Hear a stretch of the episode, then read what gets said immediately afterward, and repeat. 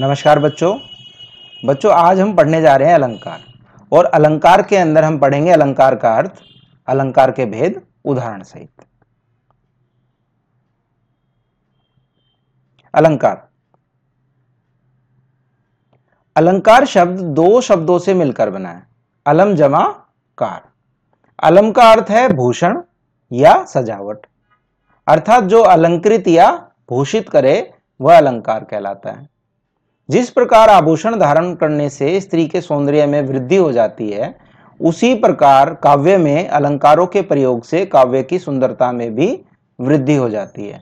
अतः हम कह सकते हैं कि काव्य के शोभा कारक धर्म अलंकार है।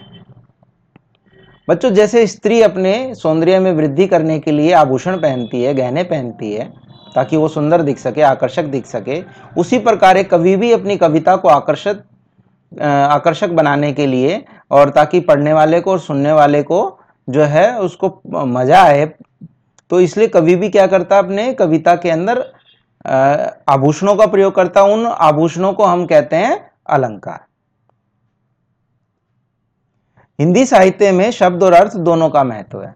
साहित्य में कहीं शब्द प्रयोग से या कहीं अर्थ के चमत्कार से काव्य के सौंदर्य में वृद्धि की जाती है। इसी आधार पर अलंकार के दो भेद किए गए यानी कि अलंकार के अब कितने भेद हैं? दो हैं। कौन से हैं वो? शब्द अलंकार और अर्थालंकार। आइए इनका अर्थ जानते हैं सबसे पहले शब्द अलंकार काव्य में जब विशेष शब्द प्रयोग के कारण उसके सौंदर्य में वृद्धि की जाती है जो शब्द अलंकार कहते हैं। यानी कि शब्दों के माध्यम से जो चमत्कार पैदा करे, वहाँ शब्द अलंकार होता है। आइए इसको अर्थ, एक उदाहरण से समझते हैं। ये भुजबल भूमि भूप बिनुकीनी। ये जो आप पढ़ रहे हैं, ये रामचरित मानस के राम लक्ष्मण लक्ष्मण परशुराम संवाद से ली गई है। ये कवि ने इसको इस तरह से क्यों लिखा? है अब देखिए, इसमें भूमि शब्द आया है, अगर इसकी जगह वो उनका पर्यायवाची धरती, और भूप शब्द आया है, इसकी जगह उसका पर्यायवाची राजा शब्द का अगर वो प्रयोग करते तो काव्य में चमत्कार उत्पन्न नहीं हो पाता। करके देखते हैं। भुजबल धरती राजा बिनु कीनी। तो उसको सुनने में जो है, इतना मज़ा नहीं आता। तो इसलिए कवि ने क्या किया है, इस तरह के शब्दों का प्रयोग किया है, जिससे कि सुनने में इसको मज़ा आए। और यहाँ शब्दों के माध्यम से चमत्कार पैदा हो रहा है। तो इसको हम कहते हैं शब्दालंकार। शब्दालंकार के अंदर भी भेद होते हैं। वो कौन कौन से हैं? अनुप्रास है, यमक अलंकार है श्लेष अलंकार है और पुनरुक्ति प्रकाश अलंकार है। और अब हम इनके बारे में एक एक करके जानेंगे। उससे पहले हम अर्थ अलंकार के बारे में जान लेते हैं। काव्य में जहाँ शब्दों के अर्थ से चमत्कार उत्पन्न हो, वहाँ शब्द अलंकार होता है। पहले हमने पढ़ा जहाँ शब्दों से चमत्कार पैदा हो, जहाँ अर्थ से चमत्कार पैदा हो। इसलिए इसको अर्थ अलंकार कहा गया इसके भेद कौन कौन से उपमा है, रूपक है उत्प्रेक्षा, मानवीकरण और अतिशोक्ति अब हम आगे इस वीडियो में इन सभी अलंकारों के बारे में विस्तार से चर्चा करेंगे। आइए शुरू करते हैं। हमारा शब्द अलंकार में सबसे पहला भेद है अनुप्रास अलंकार दूसरा आता है हमारा यमक अलंकार तीसरा श्लेष अलंकार और चौथा पुनरुक्ति प्रकाश अलंकार सबसे पहले हम लेते हैं हमारा अनुप्रास अलंकार इसकी परिभाषा क्या है? इसका लक्षण क्या है इसको पहचानने का? जब समान वर्णों की आवर्ती होती है। आवर्ती का मतलब बार बार आना। अर्थात कोई वर्ण दो या दो से अधिक बार लगातार कविता की पंक्ति में आता है। इस प्रकार से वर्णों की आवृत्ति को अनुप्रास अलंकार कहते हैं। इसको उदाहरण से समझेंगे। देखिए, हमने एक उदाहरण लिखा हुआ है। यह है, कल कानन कुंडल मोर पखा, उर्पे बनमाल विराजती है। अब इसमें देखिए, हम लक्षण लेते हैं, क्या बताया है, जब समान वर्णों की आवृत्ति होती है, अर्थात कोई वर्ण दो या दो से अधिक बार लगातार कविता की पंक्ति में आता है। अब इसमें देखिए, क वर्ण की आवृत्ति हो रही है। कैसे हो रही है? एक बार यहाँ आया, इस शब्द में क वर्ण है, इसमें भी कैसे शुरू हो रहा है ये? और कुंडल में भी क वर्ण से शुरू हो रहा है। देखिए, लगातार तीन बार आ गया। हमारी शर्त क्या थी? दो या दो से अधिक बार और लगातार। अगर कोई वर्ण आ जाए वहाँ तो वहाँ क्या होता है? अनुप्रास अलंकार होता है। और देखिए, इसमें एक ब वर्ण की भी आवृत्ति हो रही है यहाँ पे। उर्पे बनमाल विराजती है। यहाँ भी ब है यहाँ पर भी ब वर्ण है। तो क वर्ण की आवृत्ति है और ब वर्ण की आवृत्ति हो रही है। इसलिए इसको हम कहेंगे अनुप्रास अलंकार। एक और उदाहरण देखते हैं। कालिंदी कूल कदम की डारन इसमें भी क्या हो रहा? है क वर्ण की आवृत्ति हो रही है लगातार तीन बार। तो इसमें भी अनुप्रास अलंकार है। एक और उदाहरण देखिए। मुदित महीपति मंदिर आए, सेवक सचिव सुमंत बुलाए।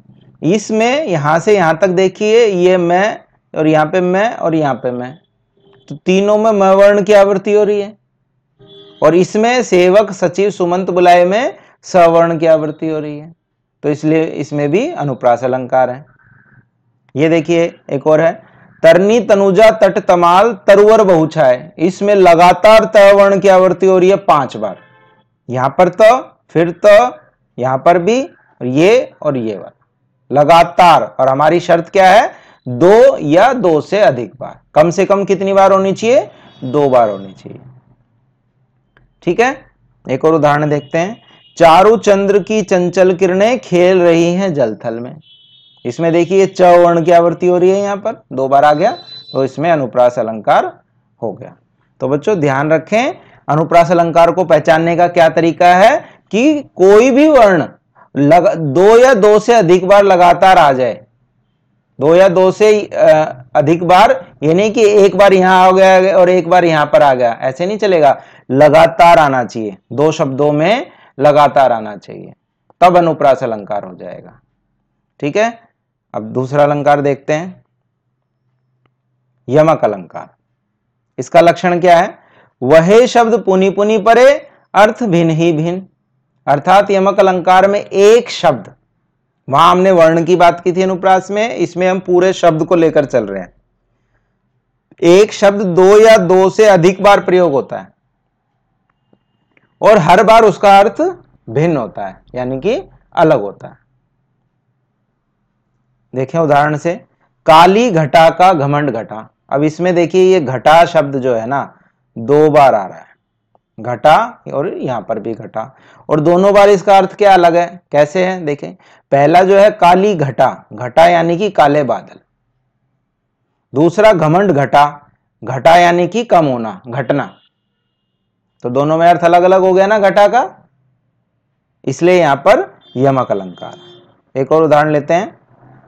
माला फेरत जुग भया, फिरान मन का फेर। कर का मन का डारी दे मन का मन का फेर। कि माला फेरते हुए एक युग बीत गया, है? माला फेरते हुए एक युग बीत गया, लेकिन मन का फेर अभी तक नहीं हमारा फिरा। कर का मन का डारी दे, हाथ कर, यानी हाथ के मन के को डाल दो और मन के मन के को फेर, फेरो। अब देखो इसमें, एक तो आया मन का हमारा ये, माला का मन का, मोती। दूसरा, मन का। यानी कि हृदय का। तो कवि ने इसलिए इसमें यमक अलंकार का प्रयोग किया है, उसको आकर्षित करने के लिए, पढ़ने वाले को, और इसको आकर्षक बनाया है यमक अलंकार का प्रयोग करके। एक और उदाहरण लेते हैं। जे तीन बेर खाती थी, वे तीन बेर खाती है। इसमें देखिए, बेर शब्द आ गया दो बार, और दोनों बार इसका अर्थ अलग अलग है। कैसे अलग है? देखिए तीन बेर, जो पहला तीन बेर है जो तीन बेर, यानी तीन बार, तीन टाइम वे तीन बेर खाती हैं, यानी कि वो तीन बेर, यानी कि फल, खाने वाला फल जो बेर है यहाँ उसकी बात हो रही। तो दोनों बार अलग अलग अर्थ हो गए तो यहाँ पर यमक अलंकार हो गया। अगला हमारा अलंकार है, श्लेष अलंकार। इसका लक्षण क्या है? श्लेष का अर्थ होता है चिपकना।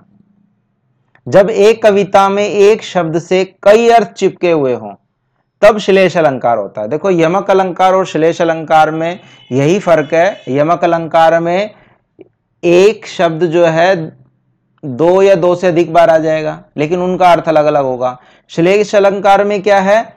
शब्द एक ही होगा वो, उस पंक्ति में, लेकिन उसके कई अर्थ निकल रहे होंगे। यानी एक ही शब्द से कई अर्थ चिपके हुए होंगे। देखिए उदाहरण से मंगन को देख, पट देत बार बार है। अब इसमें एक शब्द आया, पट। यानी मांगने वाले को देखकर वह कपाट, यानी किवाड़ दरवाजे को बार बार बंद कर देता है। एक तो अर्थ ये निकला। दूसरा, पट का क्या अर्थ है? वस्त्र भी होता है। यानी मांगने वाले को देखकर वह बार बार उसको वस्त्र देता है। तो मंगन को देख, पट देत बार बार है। तो पट शब्द से एक ही बार आया है, लेकिन इससे दो अर्थ चिपके हुए हैं, कपाट और वस्त्र। दूसरा देखें उदाहरण। चरण धरत, चिंता करत, चितवत, चहु और सुबरन को ढूंढत फिरत, कवि व्यभिचारी, चोर। अब इसमें एक शब्द है, सुबरन। अब सुबरन के अर्थ जो है, तीन अर्थ हैं सुबरन के इसमें। कैसे हैं? सुबरन को ढूंढत विरत कवि व्यभिचारी चोर। यानी सुबरन को कौन कौन लोग ढूंढते फिर रहे हैं? कवि, व्यभिचारी, चोर। और तीनों के लिए सुबरन का अलग अलग अर्थ हुआ। यानी सुबरन से तीन अर्थ चिपके हुए हैं। अब सुबरन के अर्थ क्या है? कवि के लिए सुबरन का अर्थ क्या है? सुंदर शब्द। व्यभिचारी के लिए कौन? व्यभिचारी कौन होता है? जो दूसरी स्त्रियों के पास जाता है। व्यभिचारी के लिए सुबरन का अर्थ है सुंदर रूप रंग वाली स्त्री। और चोर चोर के लिए सुबरन का अर्थ होता है सोना, स्वर्ण। तो सुबरन के तीन अर्थ हो गए ना, कवि के लिए भी, व्यभिचारी के लिए भी और चोर के लिए भी।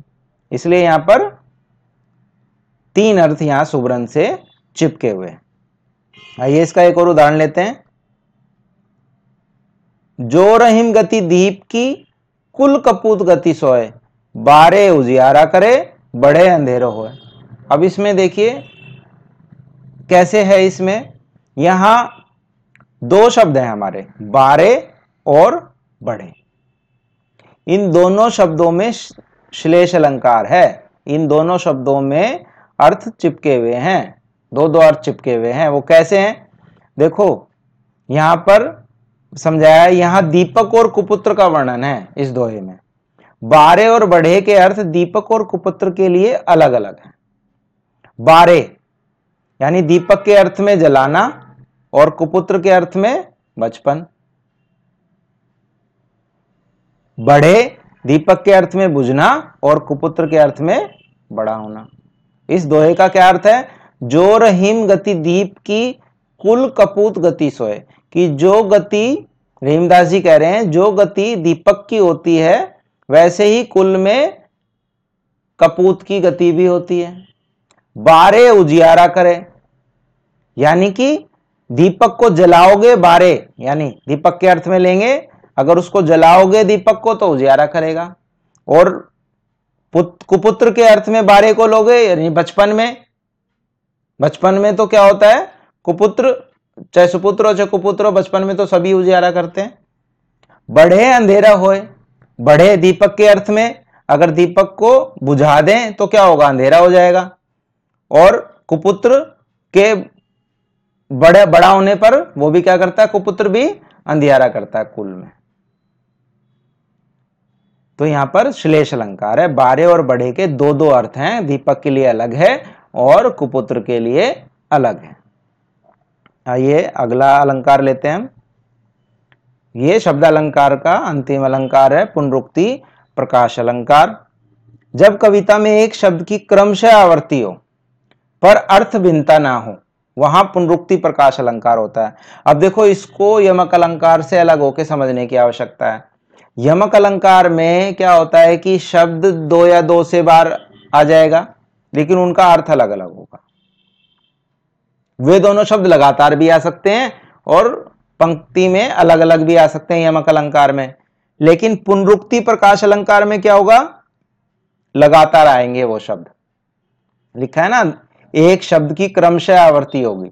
यानी वो शब्द लगातार आ जाएगा और दोनों, लेकिन दोनों बार अर्थ जो है वो अलग नहीं होगा। अलग, अर्थ कैसा होगा? एक ही जैसा होगा। वहाँ पुनरुक्ति प्रकाश अलंकार होता है। बहुत आसान अलंकार है, इसको पहचाना। उदाहरण से देखते हैं। सूरज है जग का बुझा बुझा लगातार आ गया ना? बुझा बुझा और दोनों बार अर्थ क्या है? एक ही है, बुझना। एक और उदाहरण दे। खड़खड़ कर ताल बजा। अब खड़खड़ आ गया लगातार, दो बार तो और दोनों बार अर्थ क्या है? एक ही है। तो यहाँ भी प्रकाश पुनरुक्ति प्रकाश अलंकार है। तीसरा थल थल में बसता है शिव ही। यहाँ भी थल थल क्या है? पुनरुक्ति प्रकाश अलंकार हो गए, दोनों में अर्थ एक ही है। एक और उदाहरण ले। मीठा मीठा रस टपकाता तो मीठा मीठा का भी एक ही अर्थ है, मीठा। एक और अर्थ देखें। आगे आगे नाचती गाती बयार चली। आगे आगे। इसमें पुनरुक्ति प्रकाश अलंकार है, क्योंकि आगे आगे आगे की बात हो रही है, दोनों का अर्थ एक ही जैसा है। तो ये थे आपके शब्द अलंकार चार, हमने पढ़े अनुप्रास, यमक, श्लेष और पुनरुक्ति प्रकाश अलंकार। अब हम पढ़ेंगे अर्थालंकार। अर्थालंकार में हम कौन कौन से अलंकार पढ़ेंगे? उपमालंकार पढ़ेंगे। रूपक, उत्प्रेक्षा, मानवीकरण और अतिशयोक्ति अलंकार। आइए एक एक करके इनको पढ़ते हैं। सबसे पहला है हमारा उपमा अलंकार। उपमा का अर्थ होता है तुलना। जहाँ एक वस्तु या प्राणी की तुलना अत्यंत समानता होने के कारण किसी प्रसिद्ध वस्तु या प्राणी से की जाती है, वहाँ उपमा अलंकार होता है। इसको सरल शब्दों में समझें तो हम दो व्यक्ति या वस्तुओं के बीच में जब तुलना करते हैं तो वहाँ पर उपमा अलंकार आ जाता है। जब जब हम तुलना करने वाली, समानता प्रकट करने वाली कोई बात बोलेंगे तो वहाँ उपमा अलंकार आ जाएगा। उपमा को समझने के लिए उपमा के अंगों को समझना आवश्यक है। उपमा के चार अंग होते हैं। आइए इसे एक उदाहरण के माध्यम से लेकर समझते हैं। हमारा एक, हमने सरल सा एक उदाहरण लिया है, चाँद सा सुंदर मुख। देखो, इसमें मैंने कहा उपमा को समझने के लिए उपमा के अंगों को समझना आवश्यक है और उपमा के चार अंग हैं। हमारे पास एक, ये पंक्ति है, इसमें चार ही शब्द हैं। और ये चारों ही शब्द क्या है? उपमा के चार अंग हैं अलग अलग अब इसीलिए मैंने ये साधारण सा उदाहरण लिया है, इससे आपको बिल्कुल आसानी से समझ आ जाएगा। अब इसमें देखिए, हम तुलना कर रहे हैं, चाँद सा सुंदर मुख, यानी मुख की सुंदरता किसके जैसी बता रहे हैं? चाँद के समान बता रहे हैं। यानी कि दो चीज़ों में हम समानता प्रकट कर रहे हैं। पहली बात तो यह है, इससे आप समझें, यहाँ उपमा अलंकार आ गया, ठीक है? अब इसके चार अंग देखते हैं। सबसे पहला अंग होता है उपमेय। जिस प्रस्तुत वस्तु, प्रस्तुत यानी जो आपके सामने मौजूद है, जिसको, जिसकी आप तुलना करने वाले हैं। जो वो, क्योंकि वो आपके सामने मौजूद होगी ना, तभी तो आप तुलना करेंगे उसकी। तो इसलिए उसको कहा गया प्रस्तुत। जिस प्रस्तुत वस्तु या प्राणी की तुलना की जाती है, उसे हम क्या कहते हैं? उपमेय यहाँ हमारे सामने प्रस्तुत कौन है? मुख। ठीक है? तो इसलिए मुख क्या हुआ? उपमेय हुआ। यानी जिस प्राणी की तुलना की जाती है, जो हमारे सामने मौजूद है, प्रस्तुत है। दूसरा उपमान। जिस प्रसिद्ध अप्रस्तुत वस्तु या प्राणी से की जाती है। हम तुलना किससे करते हैं? किसी प्रसिद्ध व्यक्ति या वस्तु से करते हैं। कि ये उसके जैसा सुंदर है। लेकिन वो हमारे सामने वहाँ मौजूद नहीं होता। हम बताते हैं, अब वो मुख की तुलना किससे कर रहे हैं? चाँद से कर रहे हैं। अब चाँद हो सकता है उस समय तो मौजूद नहीं है वहाँ पर। इसलिए इसलिए कहा है, जिस प्रसिद्ध, किसी प्रसिद्ध के साथ तुलना करते हैं, अप्रस्तुत, यानी कि जो हमारे सामने मौजूद नहीं है। उसके साथ तुलना की जाती है तो उसे कहते हैं उपमान। उपमेय क्या हुआ? जिससे, जिसकी तुलना की जाती है और उपमान जिससे की जाती है। ठीक है? दो व्यक्ति या वस्तु है हमारे सामने। पहला, जिस, जिसकी तुलना की जाती है, उसको कहेंगे उपमेय, और दूसरा, जिससे की जाती है, वो होता है हमारा उपमान। तो यहाँ हमारा उपमान क्या है? चाँद। अब इसमें देखिए, साधारण धर्म। यानी जो गुण परस्पर उपमेय और उपमान में समान रूप से पाया जाता है। अब दोनों में समान रूप से क्या पाया जाता है? दोनों ही सुंदर है। मुख भी सुंदर है और चाँद भी सुंदर है। तो दोनों का गुण क्या है? समान, सुंदर। तो वो क्या कहलाएगा? साधारण धर्म। उसे कहेंगे हम साधारण धर्म। चौथा अंग है हमारा वाचक शब्द। यानी जिस शब्द से समानता या उपमा का बोध होता उसे वाचक शब्द कहते हैं। जैसे सा। चाँद, सा, सुंदर, मुख। तो सा क्या हमारा? वाचक शब्द। इस तरह से उपमा के चार अंग हैं। उपमेय उपमेय यानी कि जिसकी तुलना की जाए। उपमान जिससे तुलना की जाए। साधारण धर्म जो दोनों में समान गुण है। और वाचक शब्द जिस शब्द के माध्यम से हम उपमा का बोध होता है, हमें उपमा का बोध होता है, वो वाचक शब्द होता है। ये तो थे चारों अंग और हमने उदाहरण से हमने उपमा अलंकार को समझा। अब इसके अन्य उदाहरण भी देख लेते हैं हम। अब देखिए, उपमा के भी दो भेद हैं। एक है हमारा पूर्ण उपमा, पूर्ण जमा उपमा। यानी जहाँ चारों अंग विद्यमान होते हैं, वहाँ पर पूर्ण उपमा अलंकार होता है। यानी कि कोई हमें उदाहरण दिया गया, उस, अगर हम उसके चारों अंग छांट कर लिख लें तो अगर उसमें चारों अंग मौजूद हैं तो समझ लें वहाँ पर पूर्ण उपमा है। और दूसरा है लुप्त उपमा, लुप्त जमा उपमा। यानी कि जहाँ कोई एक अंग लुप्त हो जाता है तो वहाँ लुप्त उपमा अलंकार होता है। जैसे देखो, एक उदाहरण है, मखमल के झूल पड़े, हाथी सा टीला अब इसमें देखिए, इसमें उपमेय है, टीला। और उपमान है हाथी। यहाँ टीले की बात कर रहे हैं, वो टीला किसके जैसा है, किसके समान है? हाथी के समान है। और वाचक शब्द क्या है? सा। लेकिन साधारण धर्म लुप्त है। साधारण धर्म क्या विशालता। टीला कैसा होता है? विशाल और हाथी भी कैसा होता है? विशाल। दोनों में जो समान गुण है, विशाल, वो लुप्त है। वो इसमें कहीं भी कवि ने नहीं लिखा है। तो यहाँ पर लुप्त उपमा हुआ। एक और उदाहरण ले। हरिपद कोमल कमल से। ये उदाहरण है। हरि के पद कोमल हैं, कमल के समान। यानी कि इसमें हरिपद हमारे सामने मौजूद हैं, प्रस्तुत हैं। हम उन्हें देखकर बोल रहे हैं, हरि के पैरों को देखकर बोल रहे हैं, हरि के पद जो हैं, कमल के समान कोमल हैं। हरिपद क्या हो गए फिर हमारे उपमेय हो गए? अब तुलना किससे कर रहे हैं? कमल से? तो उपमान कमल हो गए। साधारण दोनों में समान गुण क्या है? कोमलता, कोमल। और वाचक शब्द क्या है? से। एक और उदाहरण लेते हैं। पीपर पात सरिस मन डोला। यानी कि पीपल के पत्तों के समान मन डोला। मेरा मन डोला किसके समान? पीपल के पत्तों के समान डोला। यानी मन क्या है उपमें मन मौजूद है हमारा, प्रस्तुत है। इसकी तुलना हम किससे कर रहे हैं? पीपल के पत्तों से कर रहे हैं। तो उपमान क्या हुआ? पीपर पात। और डोलना क्या हुआ? साधारण धर्म धर्म हुआ दोनों में। ठीक है? और वाचक शब्द क्या आ गया? सरिस। एक और उदाहरण लें। प्रातः नभ था बहुत नीला शंख जैसे। अब इसमें हम आसमान की तरफ़ देखकर कह रहे हैं कि प्रातः नभ था यानी कि किसकी तुलना कर रहे हैं हम? नभ, आसमान की, आकाश की कर रहे हैं। तो ये हमारा क्या हो उपमें किससे कर रहे हैं? शंख से कर रहे हैं। तो शंख क्या हुआ? उपमान। और दोनों में समान गुण क्या है? बहुत नीला नीला। आसमान भी नीला और शंख भी नीला। और वाचक शब्द किया हुआ? जैसे। अब इसको पहचानने का एक और तरीका देखते हैं।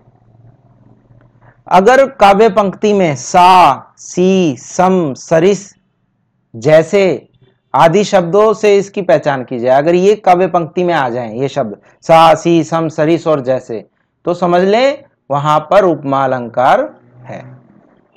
ठीक है, ये सबसे आसान तरीका इसको पहचानने का। तो ये तो हुआ आपका उपमा अलंकार अब अगला अलंकार हम पढ़ते हैं। अगला अलंकार है हमारा रूपक अलंकार। जहाँ गुण की अत्यंत समानता के कारण उपमेय में ही उपमान का अभेद आरोप कर दिया जाता है, वहाँ रूपक अलंकार होता है। अर्थात उपमेय और उपमान में गुणों की इतनी समानता होती है कि उनमें कोई अंतर नहीं रह जाता। पहले तो हम क्या कह रहे थे? चाँद सा सुंदर मुख। यानी कि चाँद के समान सुंदर मुख। समानता दिखा रहे थे। लेकिन इसमें क्या होता है रूपक अलंकार में? दोनों में अत्यंत समानता हो जाती है। इतनी समानता हो जाती है कि कोई भी अंतर उनमें नहीं रह जाता। इसलिए इसमें साधारण धर्म और वाचक शब्द का प्रयोग नहीं किया जाता है। इसको उदाहरण से समझें। जैसे कि बच्चा कह रहा है, मैया, मैं तो चंद्र खिलौना ले हूँ। कि, मैया, मैं तो चंद्र रूपी खिलौना लूँगा। चंद्रमा के, चंद्रमा खिलौना, चंद्रमा रूपी खिलौना लूँगा। तो यहाँ पर चंद्रमा की ओर देखकर कह रहा है वो, कि, मैं तो चंद्रमा, वो जो चंद्रमा है ना, वो खिलौना लूँगा। यानी कि अभेद आरोप हो गए ना चंद्रमा में और खिलौने में, वो चंद्रमा को ही क्या बता रहा है? खिलौना बता रहा है।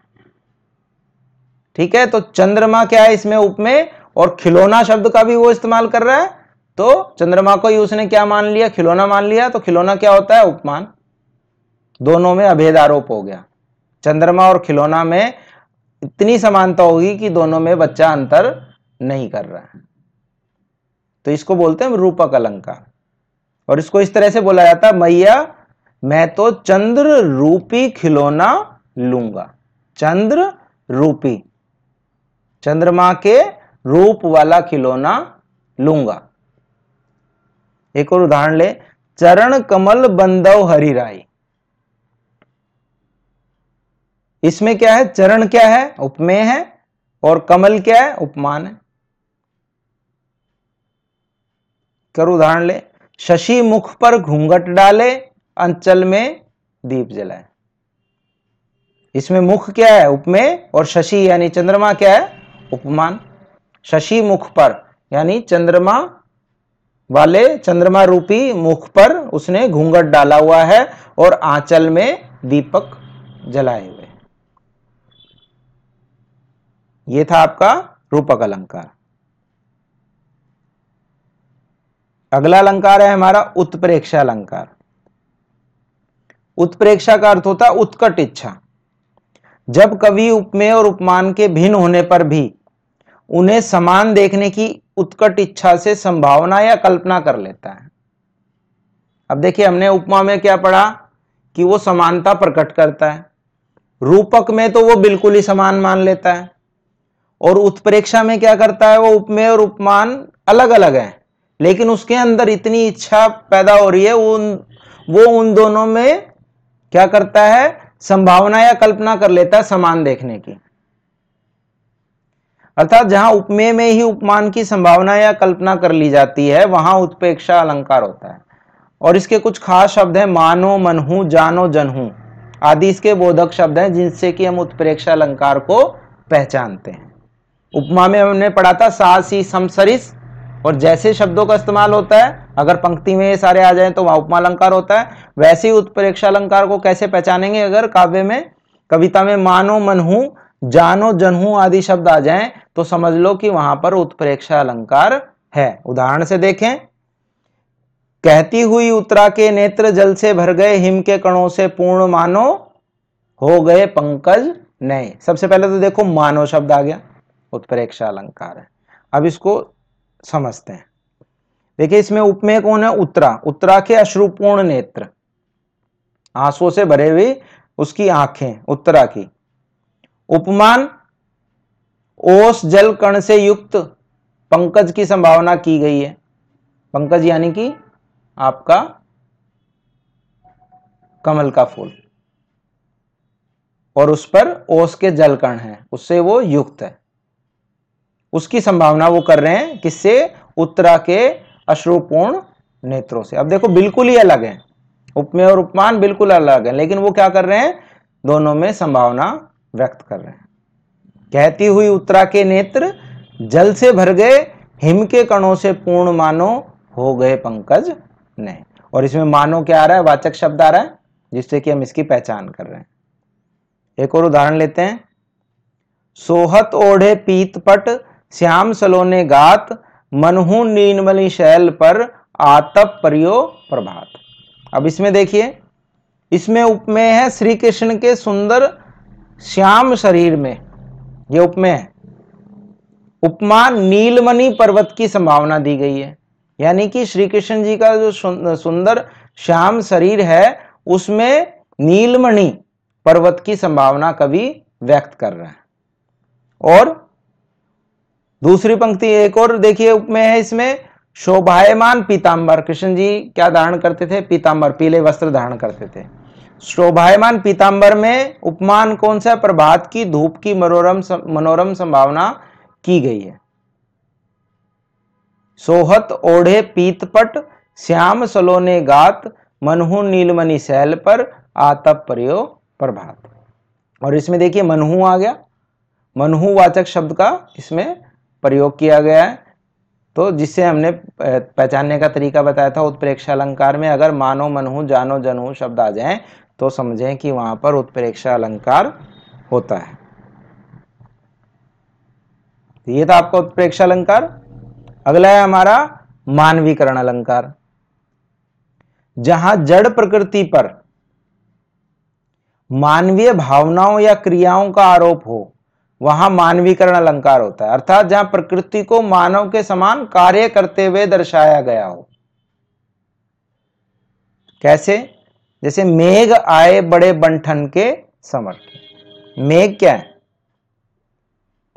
हमारी प्रकृति है मेघ तो। उसको मानव के रूप में, मेहमान के रूप में प्रस्तुत कर रहे हैं कि वो कैसे आए हैं? बड़े बंठन के संवर के आए हैं। मेघ को मेहमान के रूप में हम यहाँ दिखा रहे हैं। तो मानव के रूप में प्रदर्शित कर दिया तो यहाँ पर मानवीकरण हो गया, मानवीकरण अलंकार। बीच में अलसी हठीली, देह की पतली कमर की है लचीली। यहाँ अलसी को हठीली बताया गया, वो बड़े हठी स्वभाव की है और देह की पतली है और कमर से लचीली है। स्त्री के रूप में यहाँ पर प्रस्तुत कर दिया हमने अलसी के पौधे को। तो यहाँ पर भी हमने मानवीकरण कर दिया तो इसलिए ये हुआ मानवीकरण अलंकार। तीसरा बूढ़े पीपल ने आगे बढ़कर जुहार की, कि पीपल का जो पेड़ है, उसको बूढ़ा व्यक्ति बताया गया। बूढ़े व्यक्ति की तरह वो आगे बढ़कर जुहार कर रहा है। तो यहाँ भी मानवीकरण अलंकार हो गया। हर्षाया ताल लाया पानी परात भर के।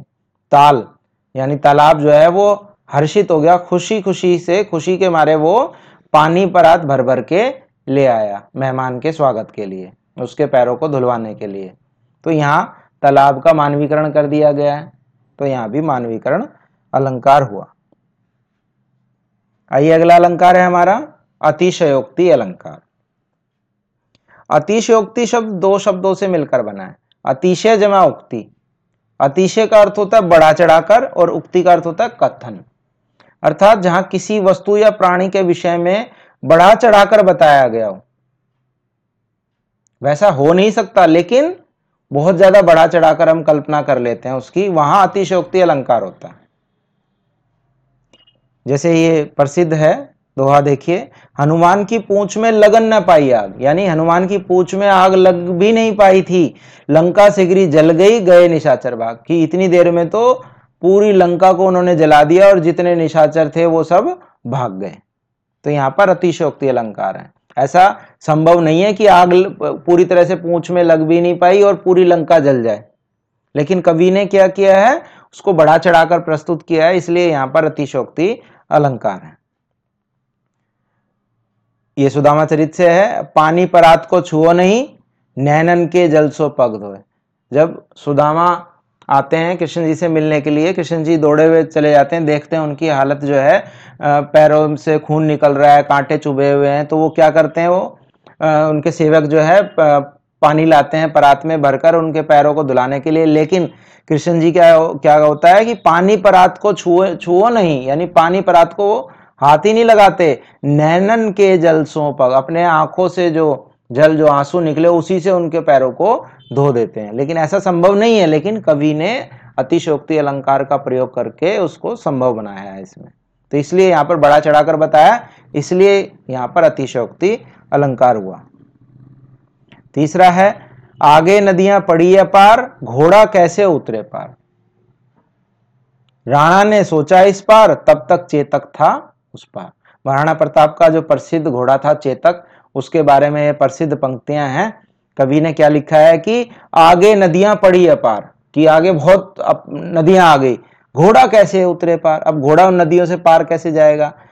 राणा ने सोचा इस पार, तब तक राणा ने इस पार सोचा कि कैसे मेरा घोड़ा नदियों के पार जाएगा। तब तक चेतक था उस पार, कि चेतक जो है इतनी देर में तो उन नदियों को पार कर गया। यहाँ चेतक के बारे में बड़ा चढ़ाकर प्रस्तुत किया गया इसलिए उसकी खूबियों को बढ़ा चढ़ाकर प्रस्तुत किया है, इसलिए यहाँ पर अतिशयोक्ति अलंकार हुआ। तो बच्चों, ये थे हमारे अलंकार। आशा करता हूँ कि आपने बड़े ध्यान से इनको देखा होगा, समझा होगा। अगर आपको अभी भी कोई बात समझ में नहीं आई है तो आप कमेंट बॉक्स में जाकर मुझसे पूछ सकते हैं। मैं आपके वहाँ जवाब ज़रूर दूँगा। और वीडियो देखने के लिए धन्यवाद।